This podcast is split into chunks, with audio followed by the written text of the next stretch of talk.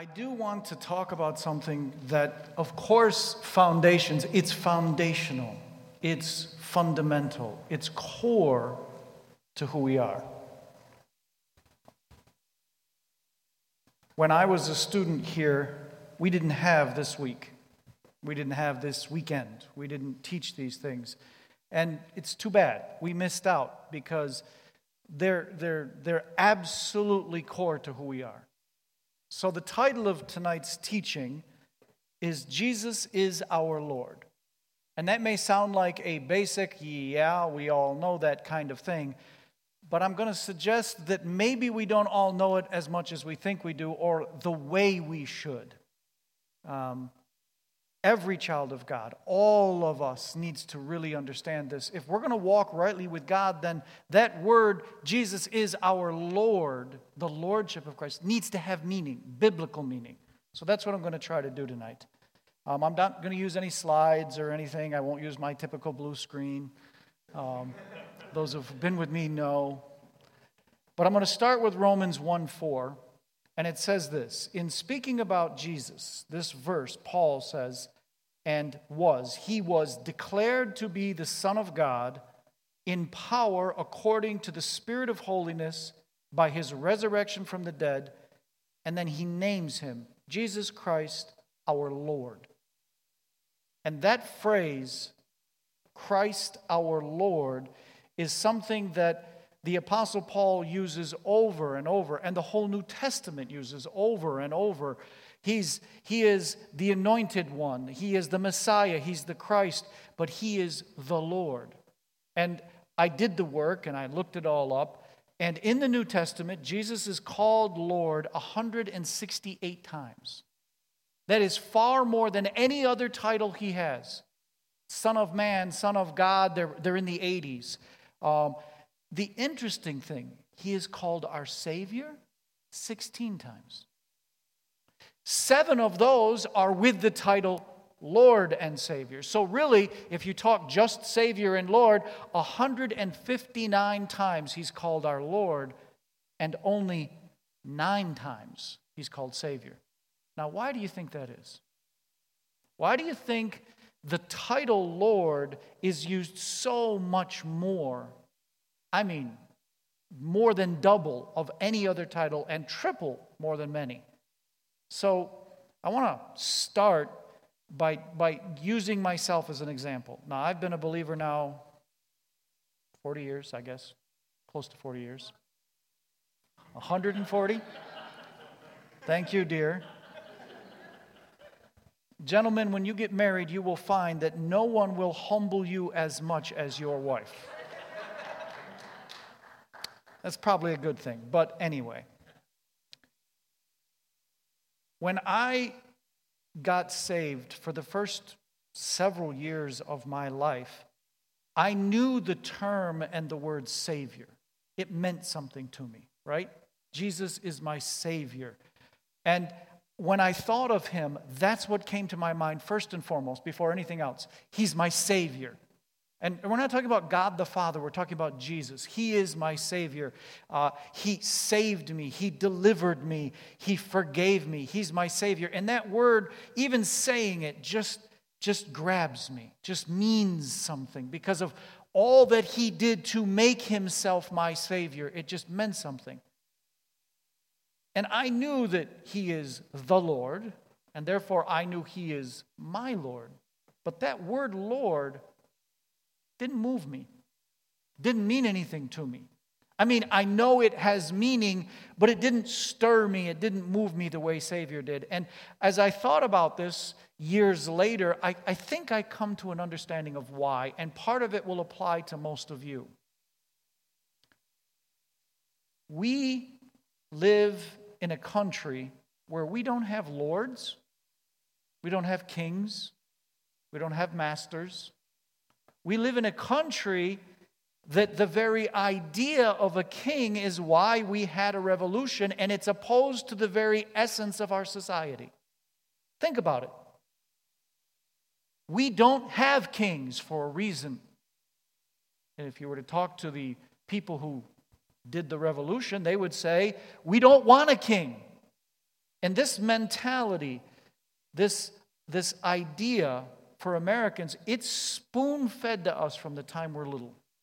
Personal freedom, independence, autonomy. It's the basis of the form of our government. It's the basis of the form of our society. It's our whole life. We are independent. We are free. We are self-governing. We have a democracy. That's who we are. And I grew up believing that you're only truly free when you can self-govern. And if you can't self-govern, then you're in bondage. You're under a dictator. You're under someone controlling your life. And it's so much so that in our society, when you get a bunch of self-governing, autonomous, independent, free people together, how do we make decisions? We democratically vote. We still keep our freedom. We each have a say about what happens. Nobody's going to tell us what to do. And honestly, that mentality was so deep in me that I brought it into the church. I brought it into my relationship with God. In addition to that, when I grew up, I had this idea of a king or a master or a lord as something very negative. My image of a lord or a king is someone that's very official and formal and distant, who's above me and I'm beneath them, and they lord it over me. A king, you don't just walk up to a king. Think about it. The Queen of England just died, and the amount of people stood in line. They couldn't even get close to the dead body. The kings and lords are exalted. They're big. They're important, and I'm not. And I had a very negative idea of, there's a distance between me and lords. There's a distance between us. I can't just approach them because I'm not worthy and they are. They're important and I'm not. They're in authority and I'm a peon. I'm nobody. And thinking all of that, having all of that in my mind, when I got saved and they said, Jesus is the King of all kings, the Lord of all lords, my instant thought was, there he is, and here I am. And there's a big gap between us. Of course the word Lord didn't move me. Why would it? Why should it? And I had this idea that submitting to his lordship meant I had to give up my own independence and freedom.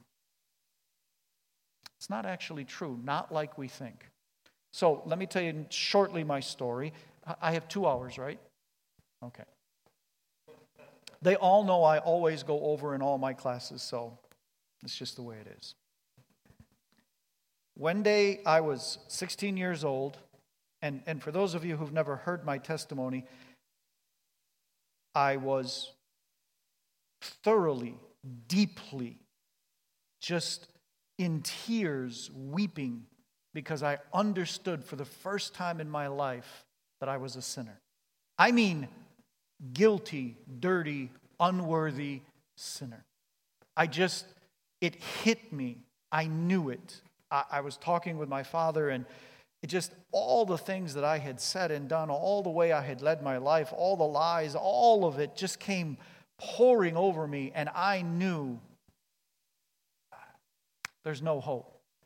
And at the same time, in that moment, for the first time, God showed me how much he loved me in spite of me being that way, and how much he wanted to forgive me. And I genuinely, thoroughly was moved by his love and accepted Christ in a way that I had never done before. I mean, I was raised from the time I was 9 in a Christian family. I knew the gospel. I knew Jesus died for our sins. I was water baptized at 8 years old. I'd gone through all the things that church people go through. I knew that he paid the price for our sins, but it wasn't until that moment that the love of God became real. I felt like for the first time in my life, I was not guilty anymore. There was no shame. I just felt clean. And the idea that he saved me, that he loved me so much, the word Savior was just sweet. It was just like honey. He saved me. I don't die when this body dies. I don't get punished. I don't go to hell. I don't get condemnation. I don't get God pointing his finger at me and saying, and you did this and this and this. I'm free from all of that. And that experience was so powerful. And then I go to church and people ask me this question, and it's a question that we've all probably asked. When you got saved, did you accept Jesus Christ as your personal Lord and Savior? How many of you have heard that question? Lord and Savior. And of course, I said to them and I said to myself, well, of course, yes. The interesting is, I had no idea what the Savior part really meant yet. I was getting it, but I was completely in the dark about Lord. I said the words, but Lord meant nothing to me. And as a matter of fact, I didn't even like to say it. It had kind of a bad taste in my mouth. And I even remember hearing a sermon by a pastor who said, we're free in Christ as Christians, so we don't have to keep the law. There are no longer rules and a set of rules over us. We're free. And I was like, hallelujah. I don't like rules. I don't like to be told what to do. I don't like the law of God. No, I want to be free. And I loved the idea that it's love. God loves me. I love God. He's my Savior. I'm free. No rules. We're happy. Life is good. The problem was that I did not yet see that it wasn't just the law God wanted to set me free from. He wanted to set me free from my democratic, independent, autonomous, self-governing. He wanted to set me free from me. What I didn't realize, the truth, that he wanted to set me free so that I was no longer the Lord of my own life. I didn't get it yet. And every time somebody tried to talk to me about it, it was like, you need to make Jesus Lord. Okay, I'll obey him when he tells me what to do, right? He's Lord, and if I don't, he's going to zap me and I'm going to be in trouble, and if I really don't, he's going to send me to hell. So yeah, okay, I'm not stupid. I'll listen, I'll obey. I know I have to, and that's all it meant to me. And whether we know it or not, the first steps towards making Christ our Lord is to understand that he can only be our Lord when we're not the Lord of our own lives. And God slowly began to show me that the reason I didn't like him being Lord was not only did I misunderstand what it meant, but I wanted to be in charge. I wanted to make my own decisions. I had been raised that way. We're free, right? We're Americans. Nobody's going to tell us what to do. You try to take my freedoms, I'll pick up a gun and shoot you. Hey, come on. This is America. Right? All the foreigners are like, you people are weird. Yeah, pickup trucks, guns, and beer. Okay, it's America. Come on. So people trying to tell me this, I'm like, no, I'm good. And God started working on me and showing me that whether I knew it or not, someone is always the Lord of my life. The question was, who? Someone's will is always done in my life. The question is, whose will? God slowly began to open my eyes to show me that someone will choose the direction I'll go. Someone is going to decide what I'm going to say and how I'm going to act and what I'm going to believe, and it's either going to be me or God. But until you see that, until you recognize that, it's the wrong submission to the wrong Lord, because you're really needing first to get rid of the one you don't need. That's where it starts. Every one of us who self-govern are actually doing our own will. We don't realize it. We do what we think is best. We do what we think is right. When I agree with God, I do what he says. If I disagree with God, obviously the people who are telling me what God is saying are wrong. Do you know people actually think that way? I'll bet some of you do. I've had people say it to me. The thing is that if you've truly made Christ your Lord the way the Bible wants you to, you've learned to not just submit your will, but to stop being your own Lord. Now, I'm going to explain how this happens and why. Because making Christ our Lord is key, but it's not about forcing ourselves to yield and submit to his control. And that's what I was trying to do. We actually had a service in this room. It was 1986. I was at this altar. This thing wasn't here then. It was just here. And I was kneeling on this side right here, and God was dealing with me about submitting to him. And I was crying and fighting it, and I'm like, God, I know I need to, and I need to give in to you, and I need to give in to your control in my life, but how do I make myself do that? The problem was I was trying to submit to his control, but that's not about what it is. His lordship has nothing to do with submitting to his control. If you understand me, you'll understand what I mean. Does he need to be in control? Yes, but that's not the problem. It's about willingly, wholeheartedly choosing his will over my will. It's all about the will. It's all about what we want. If I have to force myself, I mean, I've had kids. I have kids. They're adults, but they have kids. And they were, at times, less than perfect. I know that's hard to believe considering my wife is their mother. But they were less than perfect. There were even moments when they were rebellious. I know. Pastors' children. And I would tell them things to do. And they were very different. My daughter would listen 99% of the time, but the one time she didn't, you could not get through to her for 3 days. It was like fighting an army. Our son, on the other hand, daily would not listen, but all you had to do was look at him cross-eyed and he'd stop. So he'd yield quickly, but often needed to yield, whereas our daughter would yield willingly a lot, but when she wouldn't, she really wouldn't. Now, do you think what I wanted for them was for them to force themselves to obey even though they didn't want to?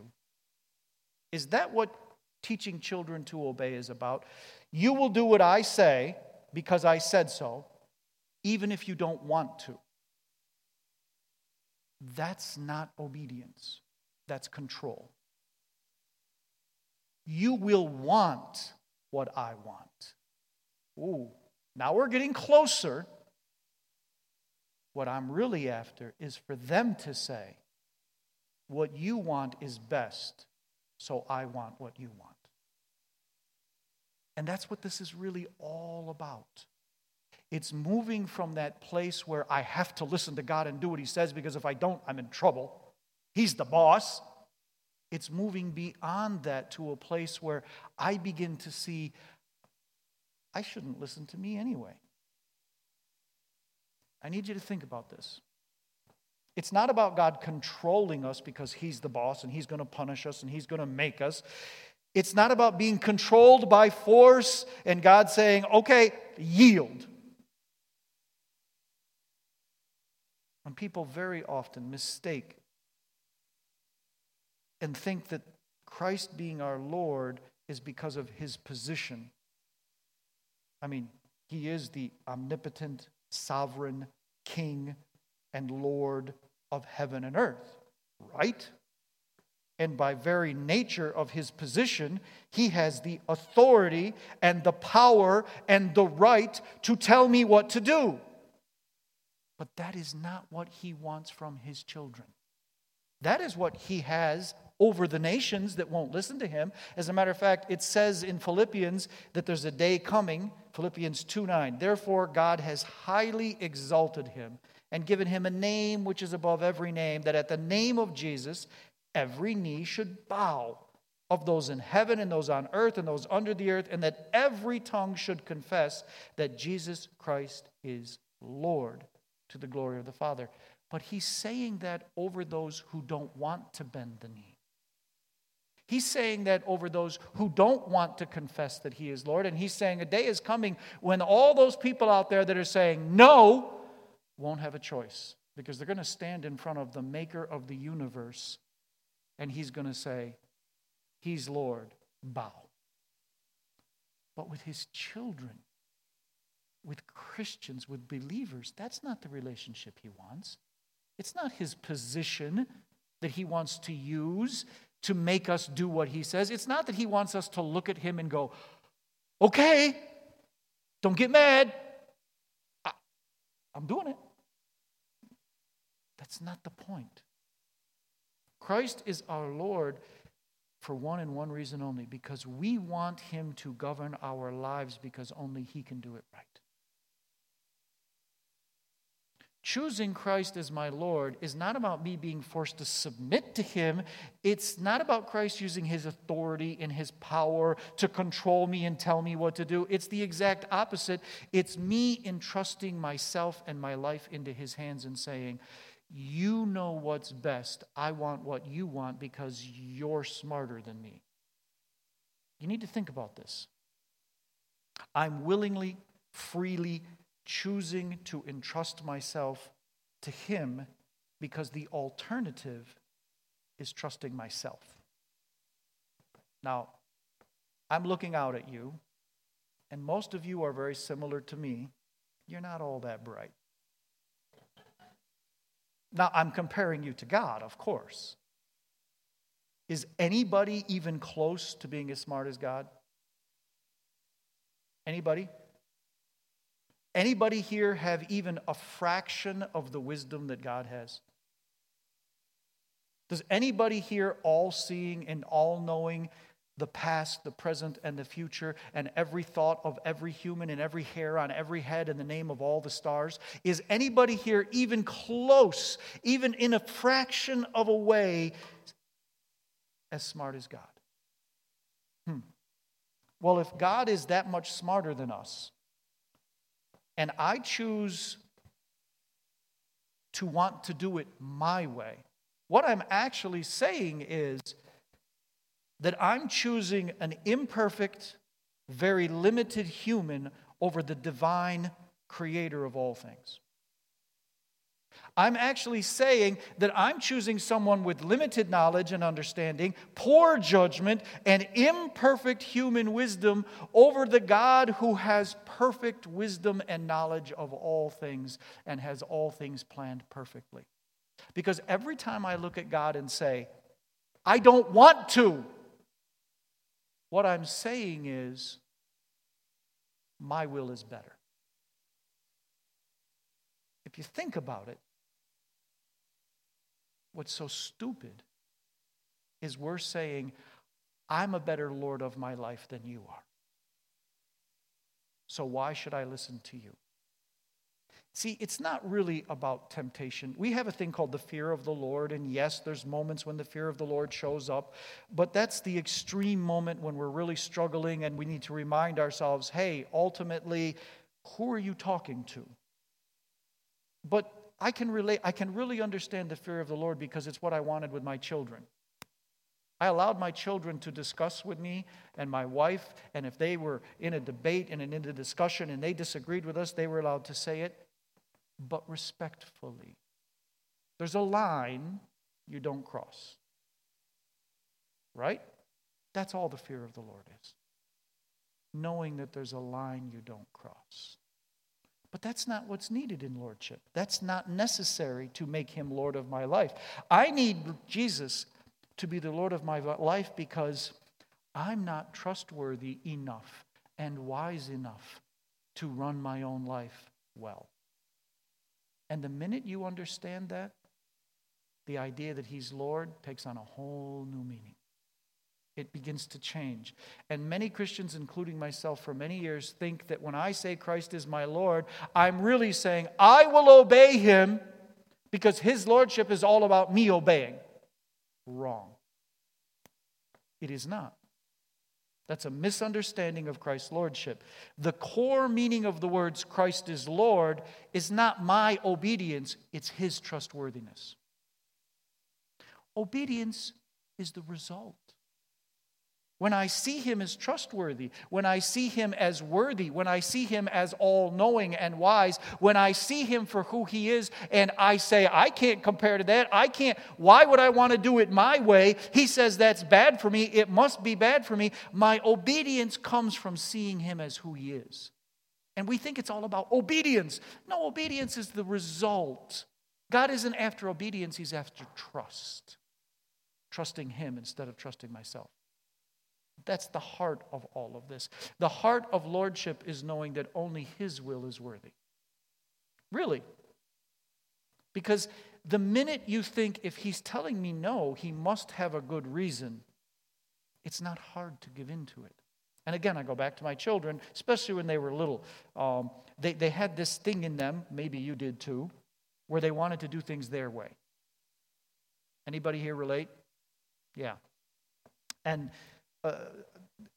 you would try to tell them, don't do that. And of course the question, but why? It's fun. I want to. Why not? Their thinking is, if you can convince me that it's wrong or bad, then I will agree I don't want it. And what God is saying is, can you trust me that even when you don't understand, you're willing to say, if you don't want it, I don't want it. If you do want it, I want it. It's not about understanding, because I'll be honest with you, you are not going to understand half of what God tells you. There are going to be times in your life when God is going to tell you things, yes, no, go, turn left, turn right, do this, do that, and it will make zero sense to you. You will not understand it because you are not God and you can't see the big picture and you can't see yesterday and 3 years from now, and you don't know what's going to happen to all the people that you're involved in, and if God tried to explain it to you, your head would explode. And he's just like, my will is perfect. I know what I'm doing. Just trust me and say, well, okay, I want what you want. Lordship is wanting what he wants because he knows best. The minute I started to get a hold of this, I stopped struggling. I stopped trying to fight because I understood that I can trust his will and his way and his plans and his purposes. I can understand that he's smarter than me. I don't have to understand why. I just have to know who's saying it. One of the interesting things that I learned with having children was to say to them, trust me. Now, when I was young myself, my dad was a very strong man, strong-willed, strong physically, and there were moments when we needed to trust him. Several different events in my life where he looked at me and I was scared and I didn't want to do it, and he said, trust me, and in trusting him, I just said, okay, and I did it. Why? Because I trusted him. It really was about him, and there were several times.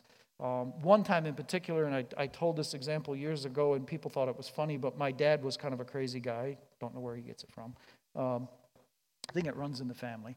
But we were helping a builder build a house, a friend of ours, and we had to put in nails in the floor. This was before nail guns and cell phones and laptops and all that fun stuff, because we're old. And I was a teenager, and we had to put in hundreds of big nails. And he had this big hammer, carpenter's hammer, big. Long, heavy. And he was getting tired, so he said, you hold the nail. I'll hit it once. It'll be set. You pull your hand away, and I'll hit it again. And I looked at him and went, how about you hold the nail, and I'll hit it with the hammer? And he said, I'll tell you what. Every time I accidentally hit your finger, I'll give you $1.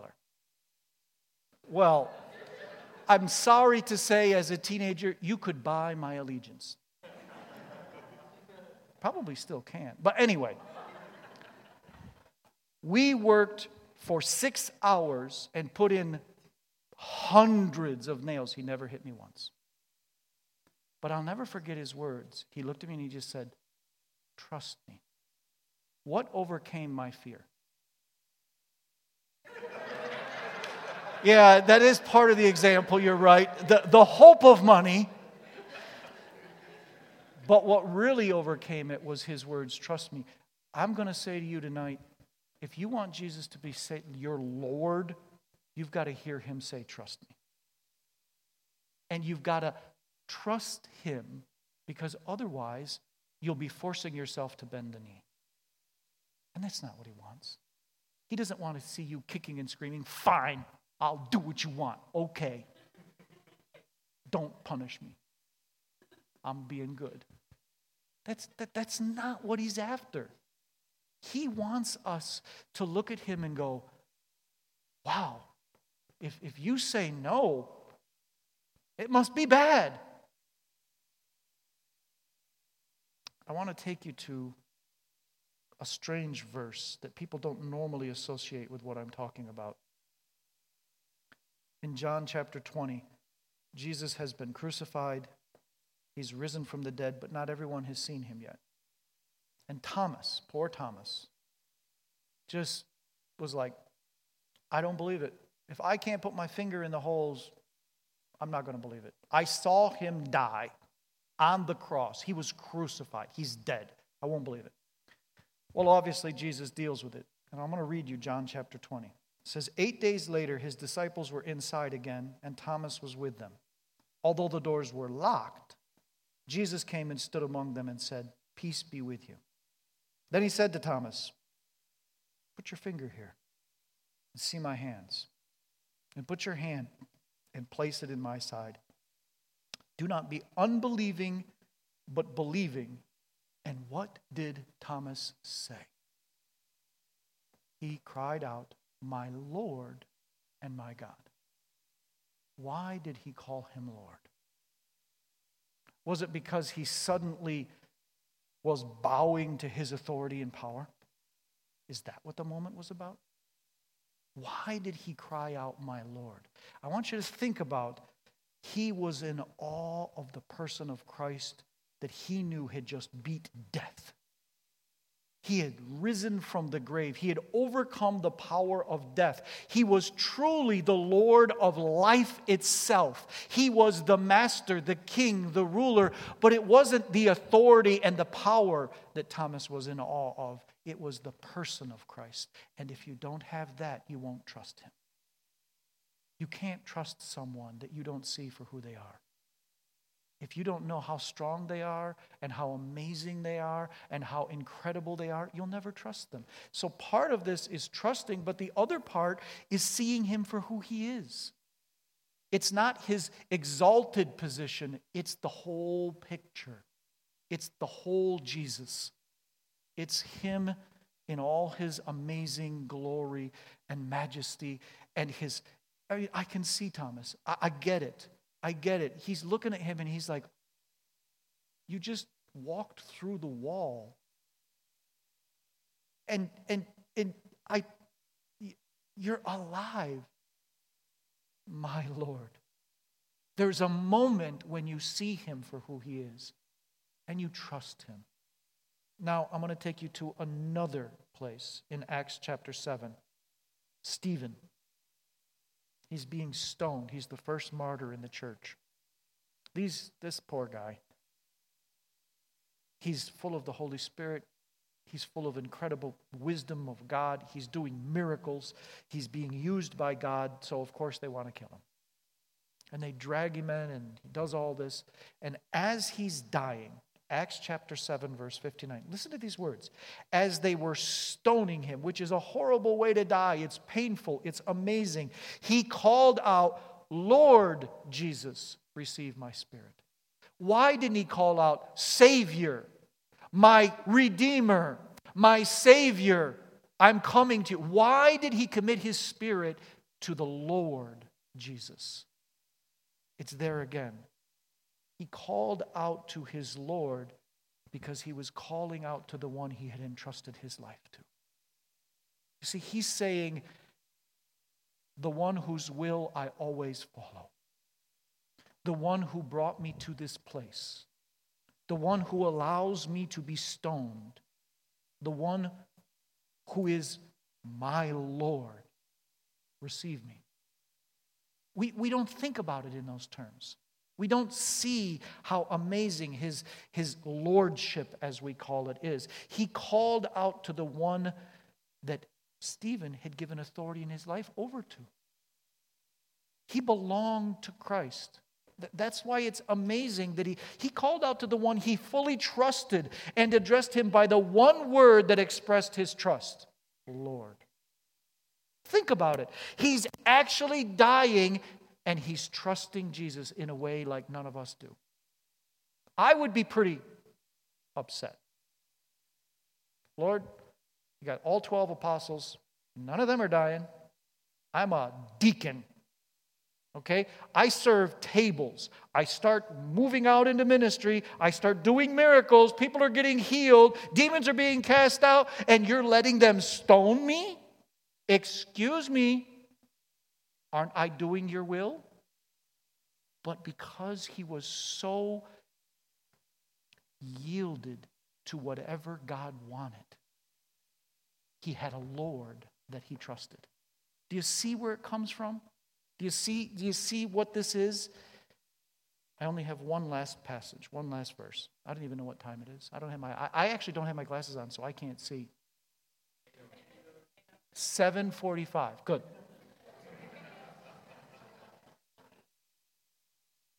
Romans 10:9, it's the last verse. It says this, because if you confess with your mouth that Jesus is what? And believe in your heart that God raised him from the dead, you will be saved. Why does it say, if you confess with your mouth that Jesus is your Savior, you will be saved? That Jesus is your Redeemer, you will be saved. Why does it say, confess that he's your Lord? This is in the very beginning of our relationship with him. This is how we get saved. Because it's not saying, Jesus is the one I will obey. I give my heart to you. That's not what it's talking about. It's simply saying, Jesus is the one I'm turning my life over to. Jesus is the one I trust for my salvation. His will in my life is what I want. So he calls him Lord. If you don't confess him as Lord, what you're saying is, I'm a better boss of my life. I will do it my way until you make me do otherwise. Because I'm an American. All right. I want to close. I want to tell you that I have learned that God knows what's best for me. More than that, his will for my life is perfect. And there's things that I don't get. There's things that I wish he would change.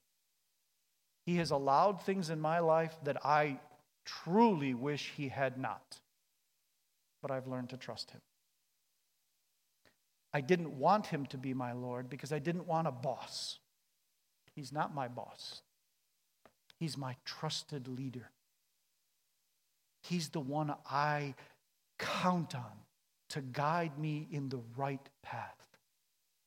He's become my Lord because I've truly understood his will is perfect and his plans are right. And when I don't get it, I trust him anyway. So the question I have for you as we enter into this weekend, who's running your life? Who do you trust the most?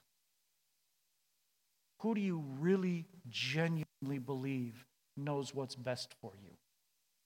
Because if it's God, if it's Jesus, you won't struggle to bend the knee. It won't be hard. And I can tell you that from experience. It gets easy because I trust him. Because he's amazing. He is so smart. People, he is so brilliant. He is so wise. He is so good. There is nothing he will ever bring into your life that he will not work for good for you. There is nothing that he will ever let happen to you that he is not in control of. He will guide your steps and your way if you will let him.